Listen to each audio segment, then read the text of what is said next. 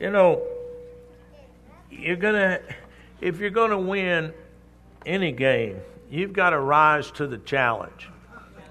Even in what some people call the game of life, we have to rise to the occasion. You know,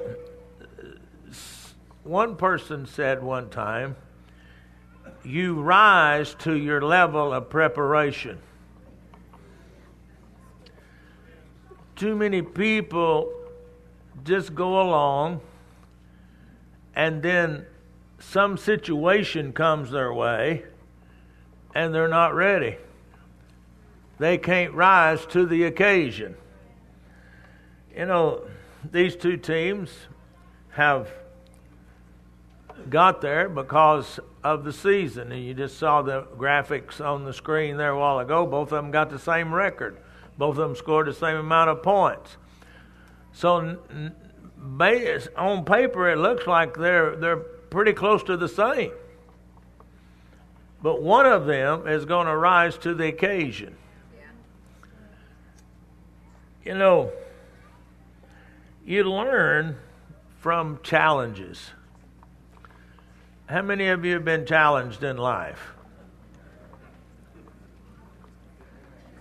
If you hadn't been, you will be.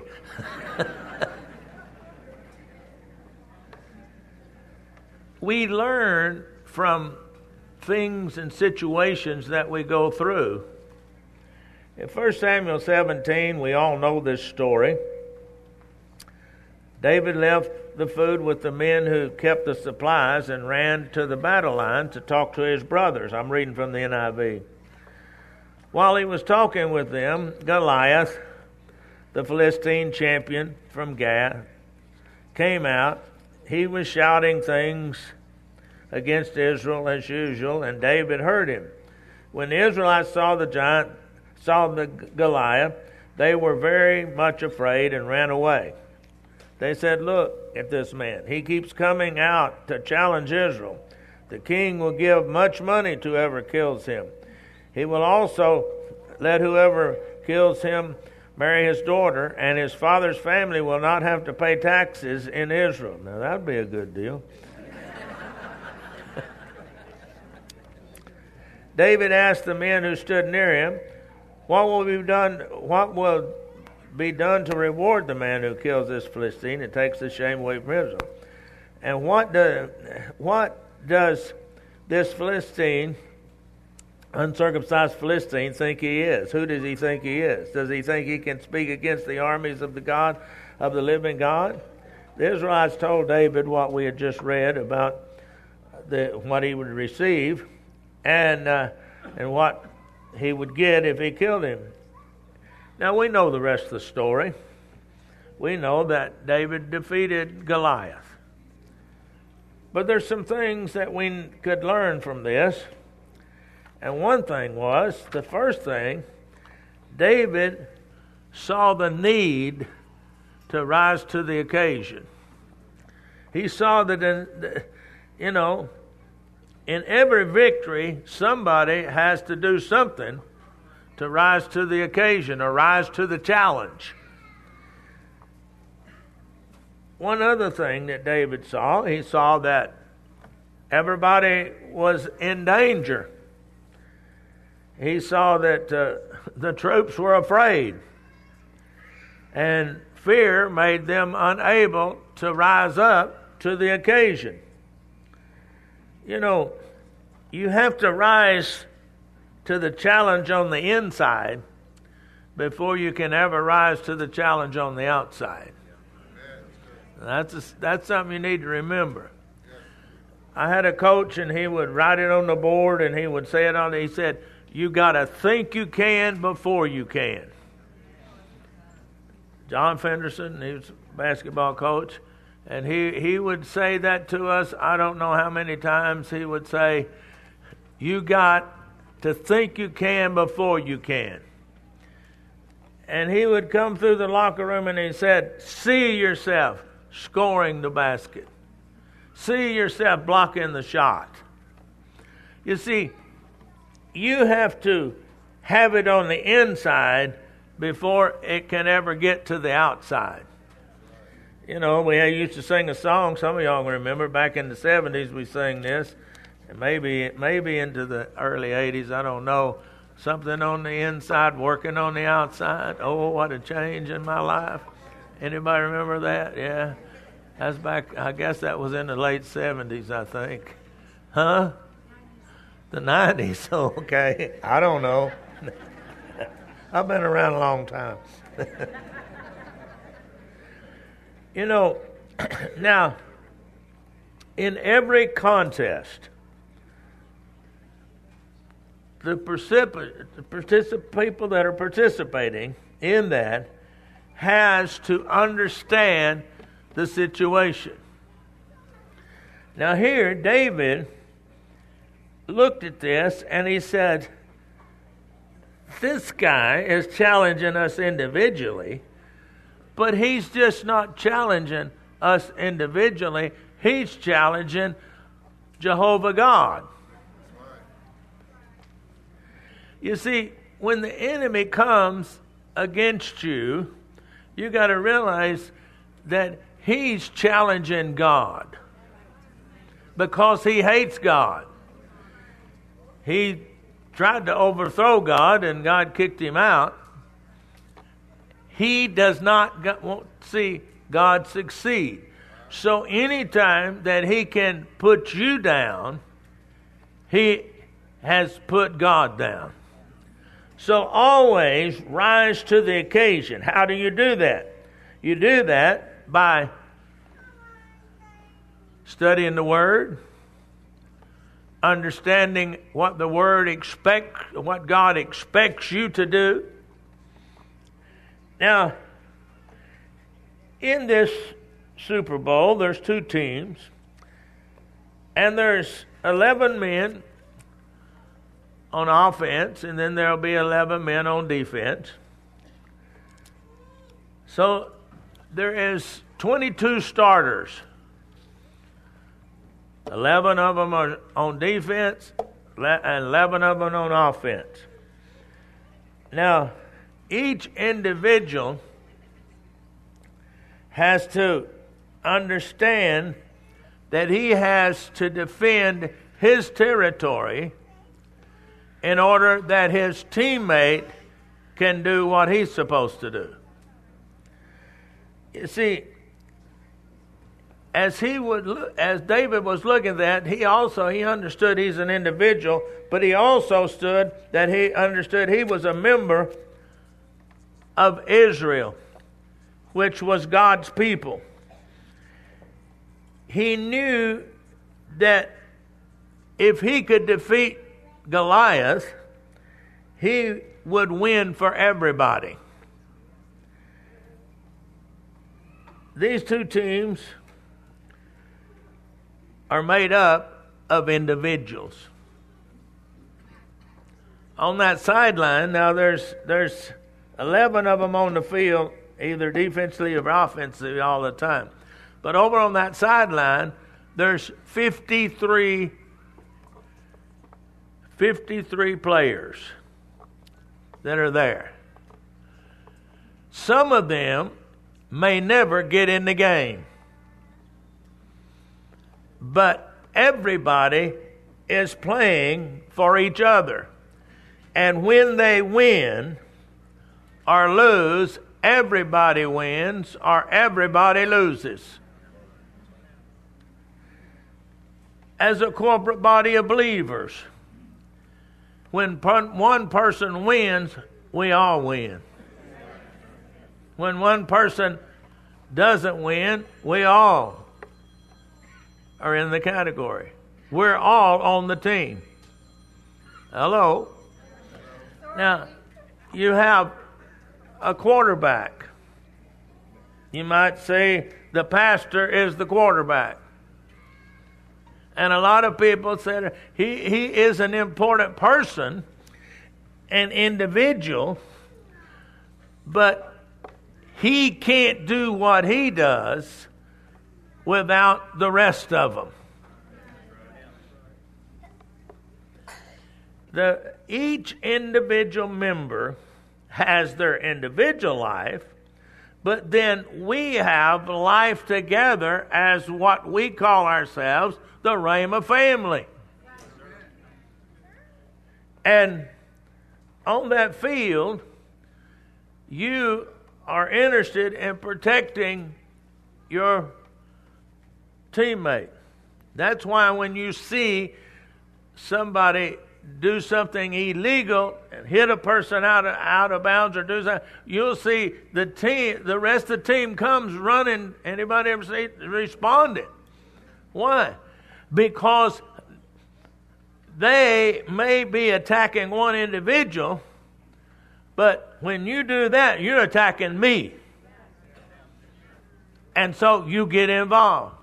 That's why it's so important for us to understand that we need each other in order to win. We need each other. And as we're looking at this, we each have individual challenges. But then we need to learn to pray and hold each other up, not just pat somebody on the back and say, Well, God bless you, brother. I'm going to say something here that some people might not like, but the Bible says if you have the wherewithal to help somebody and you don't, it's bad. It's one thing to pat someone on the back and tell them, Oh, we're praying for you, brother. And if you can, it's another thing to give them a $20 bill. Hello? The other day, I don't know, we were at a restaurant. Lynette does this a lot, and we do this a lot. We, we were at a restaurant, I think, and so she just gave the person, instead of a normal tip, she gave them probably 10 times what the tip should have been. You know, you know we need to learn to bless people. We need to learn to bless each other, but we need to reach out and bless those on the outside. Because one way to reach somebody on the outside is to bless them. Come on. Notice that David had focus. He had focus. Number one, this Goliath was challenging Israel and him because he's a part of Israel. Secondly, he focused on the reward. You see, we need to focus on the fact the enemy is attacking, but we need to focus on the reward when we defeat the enemy. The Word of God is full of those, those kind of illustrations. I mean, look at Gideon, look at, look, look at, at, at Moses, look at Joshua, and look at Elijah and Elisha and Sam, Samuel. All of these these people. Look look at look at Peter, John, Paul, all of them, they understood that their focus had to be to do what was necessary here for the reward. Those guys have to do what's necessary on that field for the reward. But every one of those guys have been playing that game since they were eight and nine years old. And you talk to them and they interview them, they say, This is this was this is my dream. I'm living my dream. That's what we need to focus on. We need to focus on out here and then live our dream to get to there. You know, when God said to start Rhema, I faced a lot of challenges. My wife can tell you that I came home one day, right after, probably starting September, probably in March or April, I don't know when it was, and I said, Rhema's going to go. If I have to, if I have to pawn everything, sell everything I got, Rhema's going to go. That's the kind of cha- that's the kind you have. That's the kind of commitment and focus you have to have if you're going to rise to the occasion in your personal life and in our corporate life as a church. You know, one of the biggest motivators is reward. How many of you that are parents have found out that one of the ways that you can motivate your children is through rewards? I got 25 people that raised their hand, and I can look and see that there's a whole lot more parents in here than 25. How many of you, as as grandparents, our our parents ha- have motivated a grandchild by selling them something, give them something? You see, we're God's children, and He has told us in the Word about rewards. And that should motivate us to do what He tells us to do in the Word. Pay, giving our tithes, giving offerings, serving in any capacity that we can. Come on now, it's getting really quiet now. Because I'm talking about what it takes to win. In just a few minutes,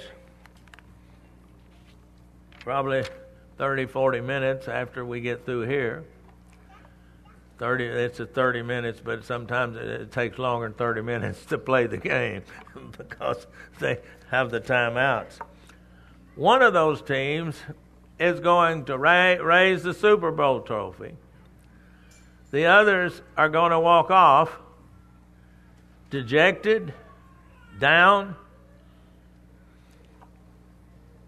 Now, immediately,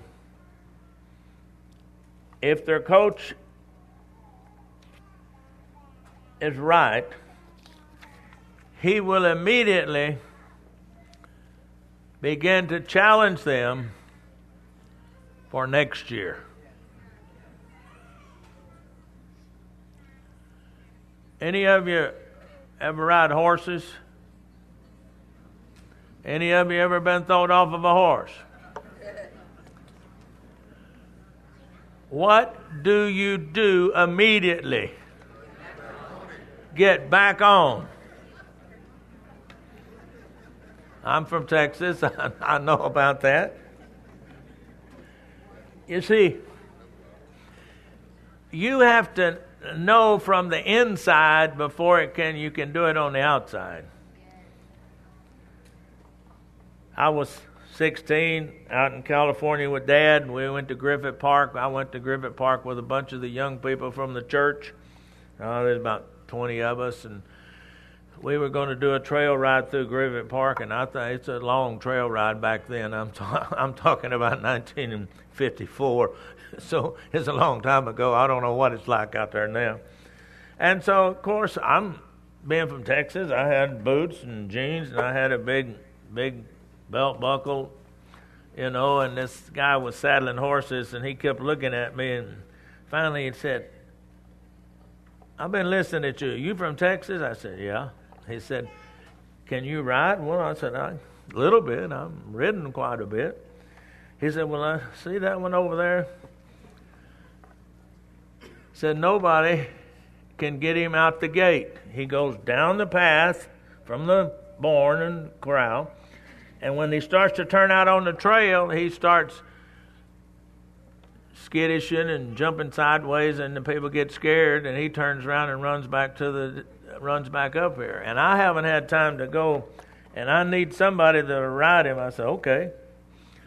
Well, you see, number one, I had to believe on the inside that I that I could take care of it before I could ever accomplish it. Sure enough, we got down there, started to turn out on that trail, and he started that sideways prancing, and I slapped him with those reins pretty good. He settled down a little bit, and he did turn out, and then he then he started g- kicking his head in the air, and I said, "Uh oh." And the next thing I know, he came up, but I, I hit him and he went back down. But then he came up and he started walk a couple of steps backwards, and immediately I kicked out of the saddle. If you know anything, if if you if a horse rears and starts backwards, you better get out of the saddle because if he falls backwards, you're in trouble. I kicked out, and as I hit the ground, I saw a stick about this long. I grabbed it. I hit that saddle, and I hit him between the ears about four times with that stick. And you know what? I had no more trouble with him. but you know, you know the difference in me and the other guy that was on him, the, the others.